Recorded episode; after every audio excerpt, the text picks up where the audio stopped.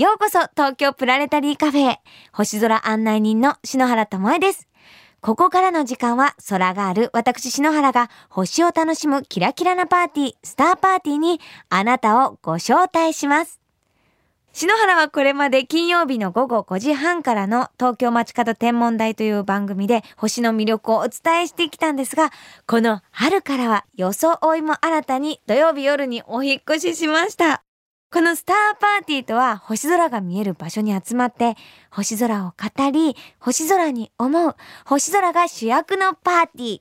とびきりの星のお話でゲストをおもてなししちゃいますよ。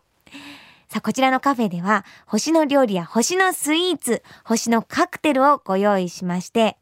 ほら窓辺には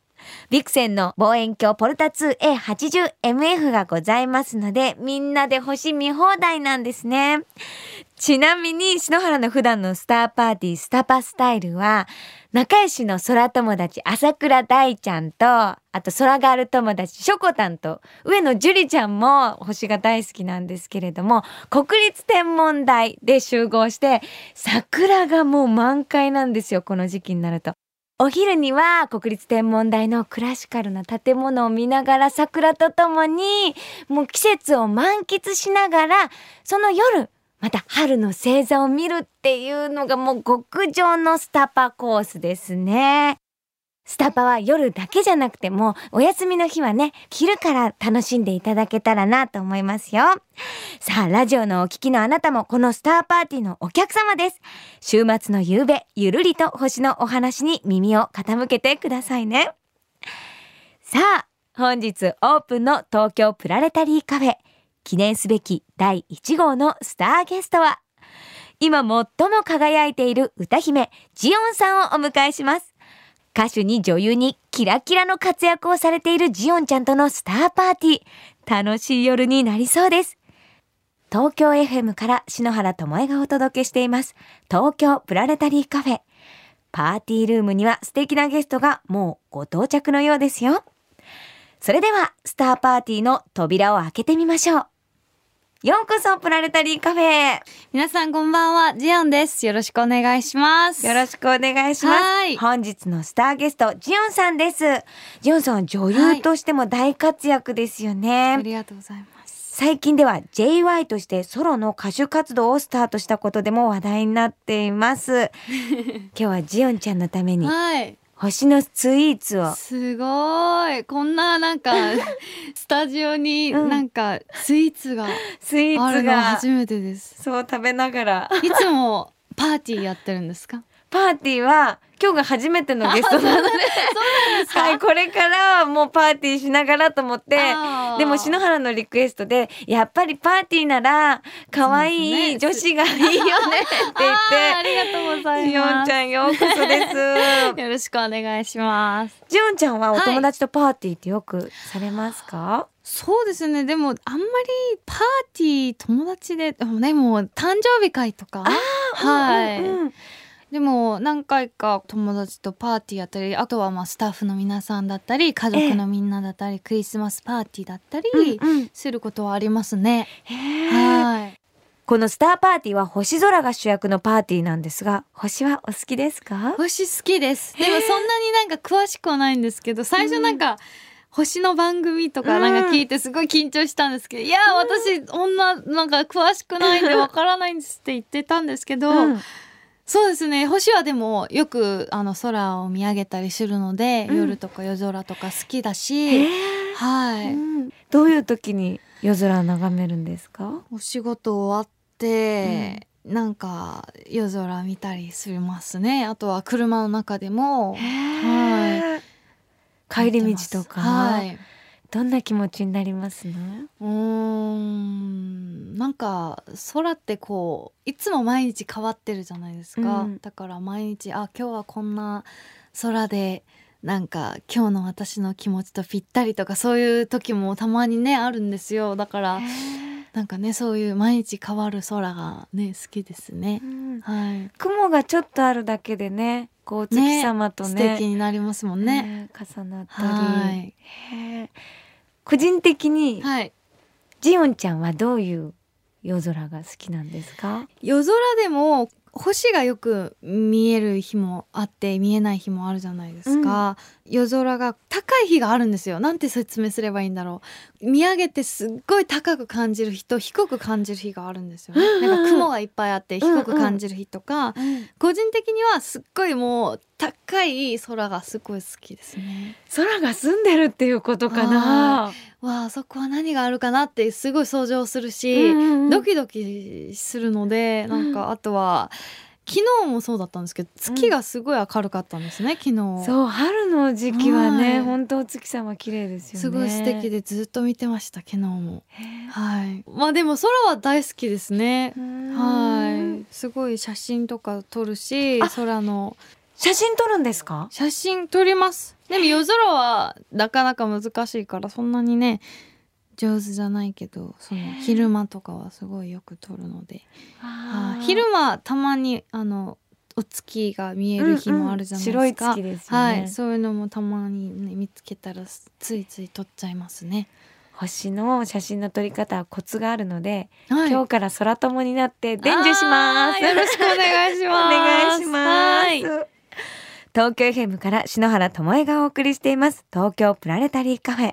ジオンさんをゲストにスターパーティーお届けしています、はい、さあそしてジオンちゃんといえば、はい、JY 名義で発表したニューシングル最後のさよならでソロデビューされたばっかりなんですよね。はい、そうなんです。先月ですよね、ちょうど16日に、うん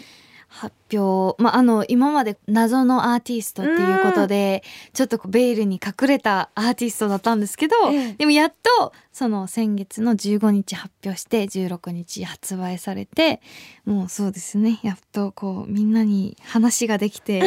すごいすっきりしたし今はだいぶ JY さんって言われるのも慣れました。日本テレビ系ドラマ彼岸花警視庁捜査7課の主題歌、4カ国語を操る謎の女性シンガーとして最終回まで正体が明かされなかったんですよね。そうなんですよ。こちらはとても切ないバラードですが、どんな思いで作られたんですか？はい、この曲は、よく歌詞を見ると、うん、切ないバラードですけど、うん、こう前向きな女の人を描いた曲なんですよ。私たちは今別れるけど私は私のあなたはあなたを道を歩いていきましょうみたいな、うんうん、でなんか別れたって言ってなんかこうずっと悲しかってる女の人じゃなくて、本当に前向きな明日を生きていきますとか、もうこれで終わりだけど新しいまた花が咲くのよみたいな、うんうん、そういう歌詞なので皆さんぜひ聴いてみてください。こうもう本当に歌声が宝石みたいにこうキラキラしていて、はい、なんか吸い込まれそうな声っていうイメージでしたね。いやありがとうございます。じゃあこれからのね活動でこうキラキラしたい時とか、もし悩みがある時とかもね、はい、スターパーティーを開催していただいて、はい、ぜひ呼んでください、はい、楽しく輝いていただきたいと思います。さてジオンさんをゲストにスターパーティーをお届けしてまいりましたが、盛り上がってしまってまだまだ話してありません。来週もパーティーしちゃいませんか？ぜひ呼んでください。ありがとうございます。ではジオンさん、来週もお待ちしています、はい、それではお別れに一曲パーティーソングをおかけしたいんですが、ニューシングルをリクエストしてもいいですか？はい、JY 私の、最後のさよならです。聞いてください。本日のゲストジオンさんでした。ありがとうございました。ありがとうございました。1610年ガリレオ・ガリレイ先生は手作りの望遠鏡で木星の衛星を見つけた。その4つの衛星はまとめてガリレオ衛星と呼ばれている。400年前の望遠鏡でガリレオ先生が見つけた星は双眼鏡を使えば簡単に見えてしまう。それは木星のそばで広がったり集まったりする4つの光だ。ゆうべ双眼鏡でガリレオ衛星を見たよって誰かに言ったらびっくりしてくれるかな。星空を眺めよう、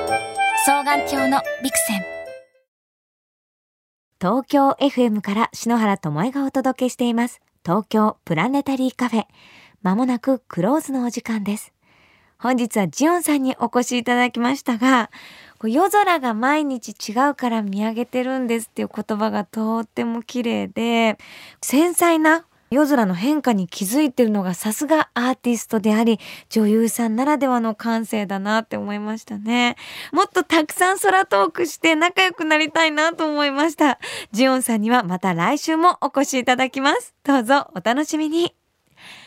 それでは篠原からこの時期のスターパーティーを盛り上げるおすすめの星スターレシピをご紹介しましょう。夜10時ごろ、南東の空に純白の星が明るく輝いています。乙女座の一等星スピカです。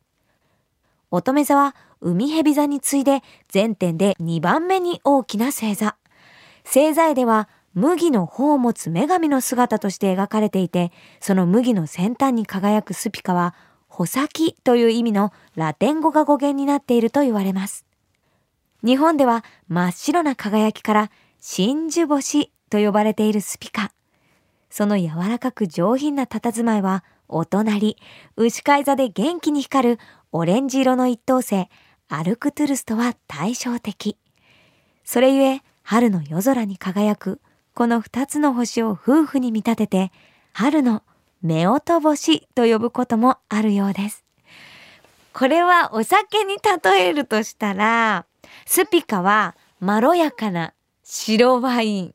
そしてアルクトゥールスはちょっと鮮やかなオレンジのスクリュードライバーみたいな感じで、これをまたご夫婦で春ですからね、円満に一緒に飲むっていうのも乾杯っていいじゃないですか。桜も見頃ですからね、あったかい格好をして桜と星とお酒を楽しんでみてはいかがでしょうか。それでは今宵も素敵な星の思い出を胸に、東京 FM 東京プラネタリーカフェ、ここまでのお相手は篠原ともえでした。